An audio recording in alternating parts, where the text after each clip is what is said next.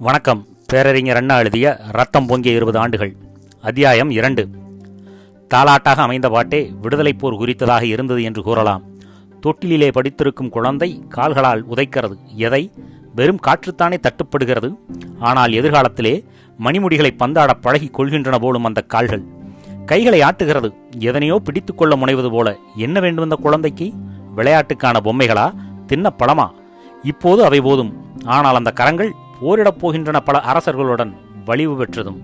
அதற்கு இது ஒத்திகை போலும். லெடிசா குழந்தையிடம் கொஞ்சி குலவாமல் இருந்திருக்க முடியாது. ஆனால் அதற்கு அதிக நேரம் ஓய்வு கிடைத்திருக்க முடியுமா என்பது சந்தேகம்தான்.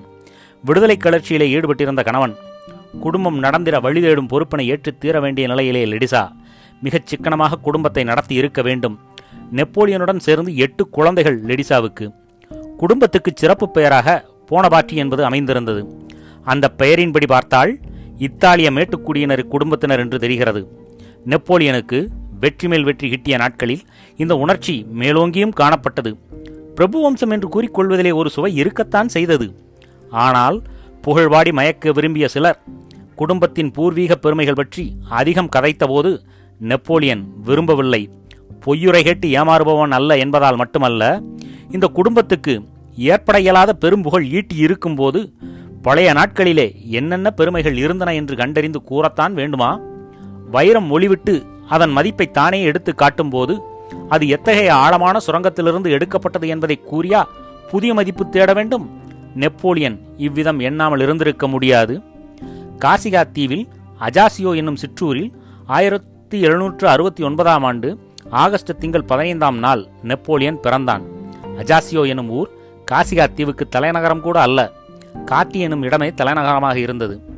நெப்போலியன் புகழேனியின் உச்சியில் இருந்தபோது குடும்பத்தினர் உற்றார் உறவினர் அனைவருக்கும் புதிய புதிய பதவிகள் வழங்கினான். நிலைகளை உயர்த்தினான். தாய் லெடிசாவை அன்பாக கேட்டான். விரும்பி இருந்தால் ஏதாவது ஒரு நாட்டுக்கு அரசியாக்கி விட்டிருக்க முடியும். அரசுகள் அவன் கூப்பிட்ட குரலுக்கு ஓடோடி வந்தனவே. மகனே எனக்கு வேறு எதுவும் வேண்டாம். நம்முடைய சொந்த ஊரான அஜாசியோ காசிகாவுக்கு தலைநகரானால் போதும் என்று தாயார் சொல்ல நெப்போலியன் அப்படியே ஆகு என்றான். அதற்கான ஆணையும் பிறப்பித்தான். கார்சிகா தீவினருக்கு தங்கள் நாடு தங்கள் ஊர் தங்கள் குடும்பம் என்ற உணர்ச்சி மிகுதியாக உண்டு. நெப்போலியனுடைய தந்தை சார்லஸ் போனபாட்டி இந்த உணர்ச்சி காரணமாகத்தான் விடுதலை கிளர்ச்சியில் ஈடுபட நேரிட்டது. நெப்போலியனுக்கும் இந்த எண்ணம் இளமை பருவத்தில் மிகுதியும் இருந்தது. பிரான்ஸ் மீதே நெப்போலியனுக்கு வெறுப்பு கோபம் பழிவாங்க வேண்டும். கார்சிகாவை விடுவிப்பதன் மூலம் என்று எண்ணம் கொண்டான். அதற்கு ஏற்றபடிதான் பிரான்ஸ் நாட்டினரும் கார்சிகா மக்களை பற்றி மிக துச்சமாக மதித்து பேசி வந்தனர் ஏளனம் செய்து வந்தனர். ஏழை குடும்பம் என்பதற்காக ஓர் ஏளனப் பேச்சு அடிமைப்பட்டு கிடந்த கார்சிகா தீவனன் என்பதற்காக மற்றொரு கேலி பேச்சு இந்த இருவித ஏளனக்கணைகளை தாங்க வேண்டியிருந்தது நெப்போலியனுக்கு மாணவ பருவத்தில். வீராதி வீரர்கள் என்கிறாயே உன்னுடைய கார்சிகா மக்களை அது உண்மையானால் எப்படி அவர்கள் பிரான்சுக்கு அடிபணிய முடிந்தது? அதுவா ஒன்றுக்கு பத்து என்ற அளவில் உங்கள் பிரான்சுக்காரர் எங்கள் கார்சிகா மக்களை தாக்கினர். வீழ்ந்தது அதனால்தான் வீரமில்லாததால் அல்ல. மீ இசையில் மண்ணோட்டல்லையாம் கேட்டீர்களா? பொறு பொறு நான் பெரியவனான பிறகு தெரும் தெரியும் பார். காசிகாக்காரர்கள் எப்படிப்பட்டவர்கள் என்பது. மாணவர்களின் உரையாடல் இந்த கருத்துப்பட. மாணவனாக இருந்தபோதே நெப்போலியனுக்கு வீரத்தின் மீது வெற்றியின் மீது நினைப்பு. அப்போது அவன் கண்களுக்கு கார்சிகா பிடிபட்டு பிரான்சுடன் பிணைக்கப்பட்டிருப்பதுதான் மிக பெரிதாக தெரிந்தது. அதனால்தான் கார்சிகா விடுதலை பெற வேண்டும் பிரான்சு நாட்டுக்கு பாடம் புகட்ட வேண்டும் என்ற எண்ணம் துடித்தது. முயற்சிகளிலும் ஈடுபட்டான் வெற்றி கிட்டவில்லை. உன் ஆற்றலுக்கு ஈடான வெற்றி சின்னஞ்சிறு தீவான கார்சிகாவை விடுவிப்பதாகவா இருக்க வேண்டும்? உன் ஆற்றல் மிக பெரிது. கார்சிகாவை அடிமை கொண்ட பிரான்ஸ் நாடே உன் காலடியில் விழப்போகிறது. உன் தீவை பிடிக்க பாய்ந்து வைந்த பாய்ந்து வந்த பிரான்ஸ் போர் வீரர்களே உன் ஆணைக்கு கட்டுப்பட்டு உன் சுட்டுவிரல் காட்டும் திக்கு நோக்கி பாயப் போகிறார்கள். பிரான்சுக்கு அதிபனே ஆகப் போகிறாய். உன் ஆற்றல் உன்னை அந்த செயலுக்கு அழைத்துச் செல்லப் போகிறது. இடையிலே கார்சிகா விடுதலைக்காக வேலை செய்ய வேண்டுமா? காலம் கூறிற்று போலும் இதுபோல. கார்சிகா பிரான்சுடன் இணைக்கப்பட்டிருந்தது என்றாலும் என்ன காரணத்தினாலோ ரூசோ ஐரோப்பாவையே ஆச்சரியத்தில் ஆழ்த்தப் போகிறது இந்த கார்சிகா என்றோ ஒரு நாள் என்று எழுதினார். கார்சிகா விடுதலைக்காக போராடி நாடு கடத்தப்பட்ட தளபதிக்கு நெப்போலியன் எழுதிய கடிதத்தில் மாணவனின் மனக்கொந்தளிப்பு நன்கு தெரிந்தது. என் நாடு இறந்து கொண்டிருக்கும் போது நான் பிறந்தேன். உரிமையை அழித்திட முப்பதாயிரம் பிரான்சுக்காரர்கள் இங்கு கொட்டமடிக்க வந்த நேரம் நான் தொட்டிலில் கிடந்தபோது அதைச் சுற்றி இறந்துபடுவோரின் அழுகுரல் கொடுமைக்காளோனோரின் குமுறல் கண்ணீர் இவையே இருந்தன. நெப்போலியன் போர்வீரன் மட்டுமல்ல உள்ளத்தை தொடத்தக்க உணர்ச்சிகளை தொடுத்திடும் ஆற்றல் மிக்கவன் என்பது அவன் எழுதிய கடிதங்கள் மூலமும் போர் துவக்க பேச்சுகளின் மூலமும் மிக நன்றாக தெரிகிறது. மாணவ பருவத்திலே நெப்போலியன் கதைகள் கட்டுரைகள் எழுதுவதிலே ஆர்வம் கொண்டிருந்தான். நாடக பாணியில் எழுதுவதிலே நெப்போலியனுக்கு பெருவிருப்பம் உணர்ச்சிகளை உரையாடல்கள் வடிவிலே எழுதி வந்திருக்கிறான். காதல் கடமை இந்த இரண்டு உணர்ச்சிகளுக்கும் ஏற்படும் மோதுதல் அதனால் விளையும் சிக்கல் இவை பற்றி ஓர் உரையாடல் எழுதினான் மாணவன் நெப்போலியன். ஒருவன் காதலுக்காக மற்றவன் கடமைக்காக வாதாடும் முறை. உன் நாடு தாக்கப்படும் போது என்ன செய்வாய்? உன் கடமை என்ன? நாடு கடமை வெறும் வார்த்தைகள் எனக்கென்ன கவலை? அரசு கவனிக்க வேண்டிய பிரச்சனை பற்றி.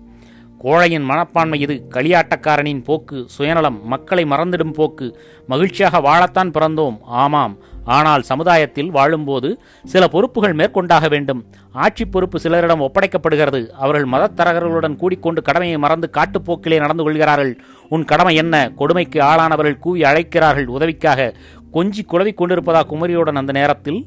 மாணவ பருவத்திலே லட்சியம் பற்றிய உணர்ச்சி மேலிட்ட நிலையிலே இதுபோல எழுதுவது இயல்பு. பலர் இந்த இயல்பு கொள்கின்றனர். ஆனால் வயது ஆக ஆக லட்சிய ஆர்வம் மங்கிவிடுகிறது. மறைந்தே கூட போய்விடுகிறது. ஆனால் நெப்போலியனுக்கு அவ்விதம் இல்லை. கடமை அழைக்கிற போது காதற் களியாட்டத்திலே ஈடுபடுவதா என்று கேட்ட அதே போக்கில் தானே நடந்து காட்டவும் முற்பட்டான்.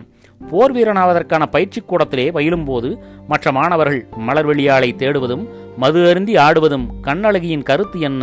கனி துவர்ப்பா இனிப்பா புன்னகை போதுமா பொன்னகை கேட்பாளா? பட்டுப்பூச்சியா வெட்டுக்கிளியா கட்டுக்காவல் அதிகமா தொட்டால் ஒட்டிக்கொள்ளுமா என்று பேசி காலத்தை பாழாக்கி கொண்டிருந்தனர்.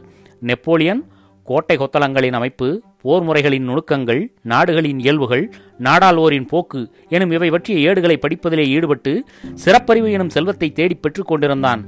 வரலாறும் பூகோளமும் நெப்போலியன் படித்துக் கொண்டிருப்பான். அவனுடைய தோழர்களோ வடிவழகு இயற்கையா செயற்கையா என்பது பற்றிய கருத்துகளிலே மூழ்குவர்.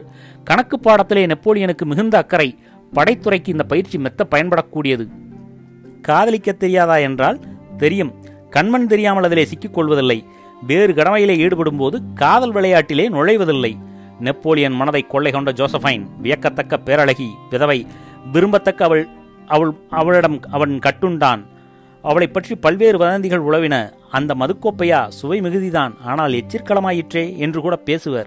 ஆனால் நெப்போலியன் கண்களுக்கு காதற்கலையின் அழகத்தனையும் திரண்டெழுந்து வடிவமெடுத்து ஜோசஃபனாக வந்ததாகத்தான் தெரிந்தது.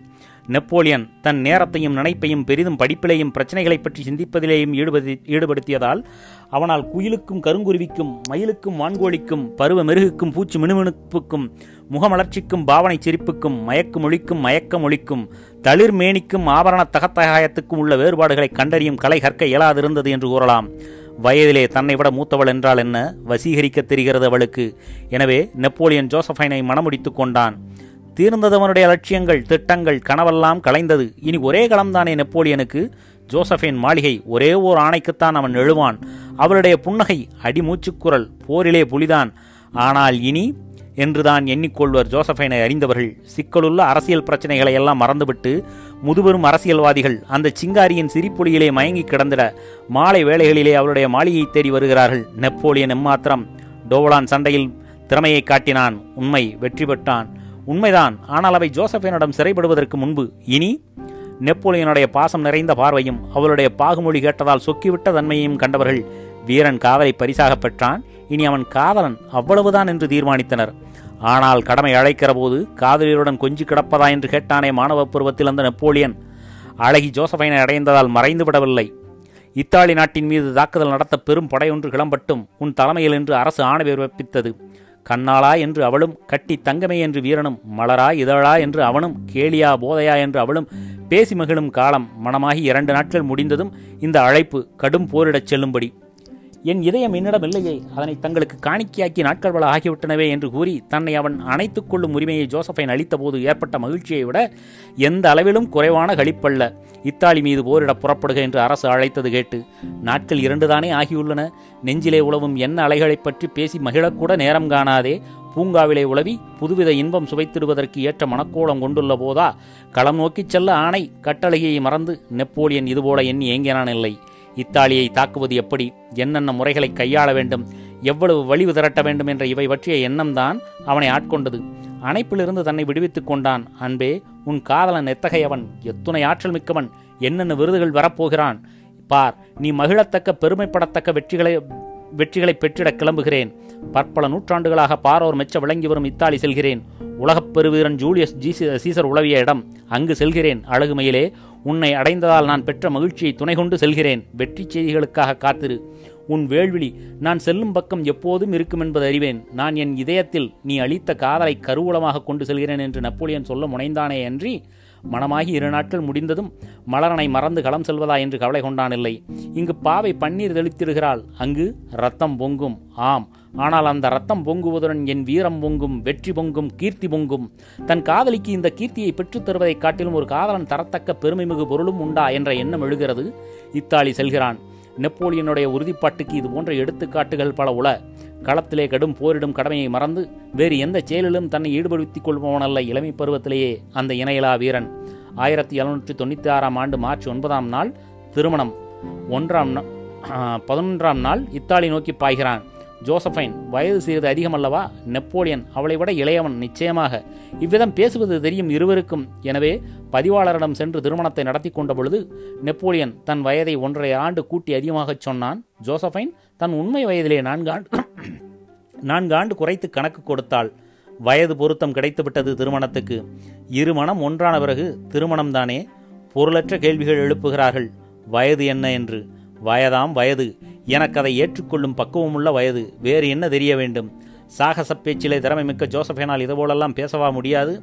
ஆனால் நெப்போலியன் அவளை திருமணம் செய்து கொண்டபோது ஜோசஃபேனுக்கு ஒரு மகன் ஒரு மகள்.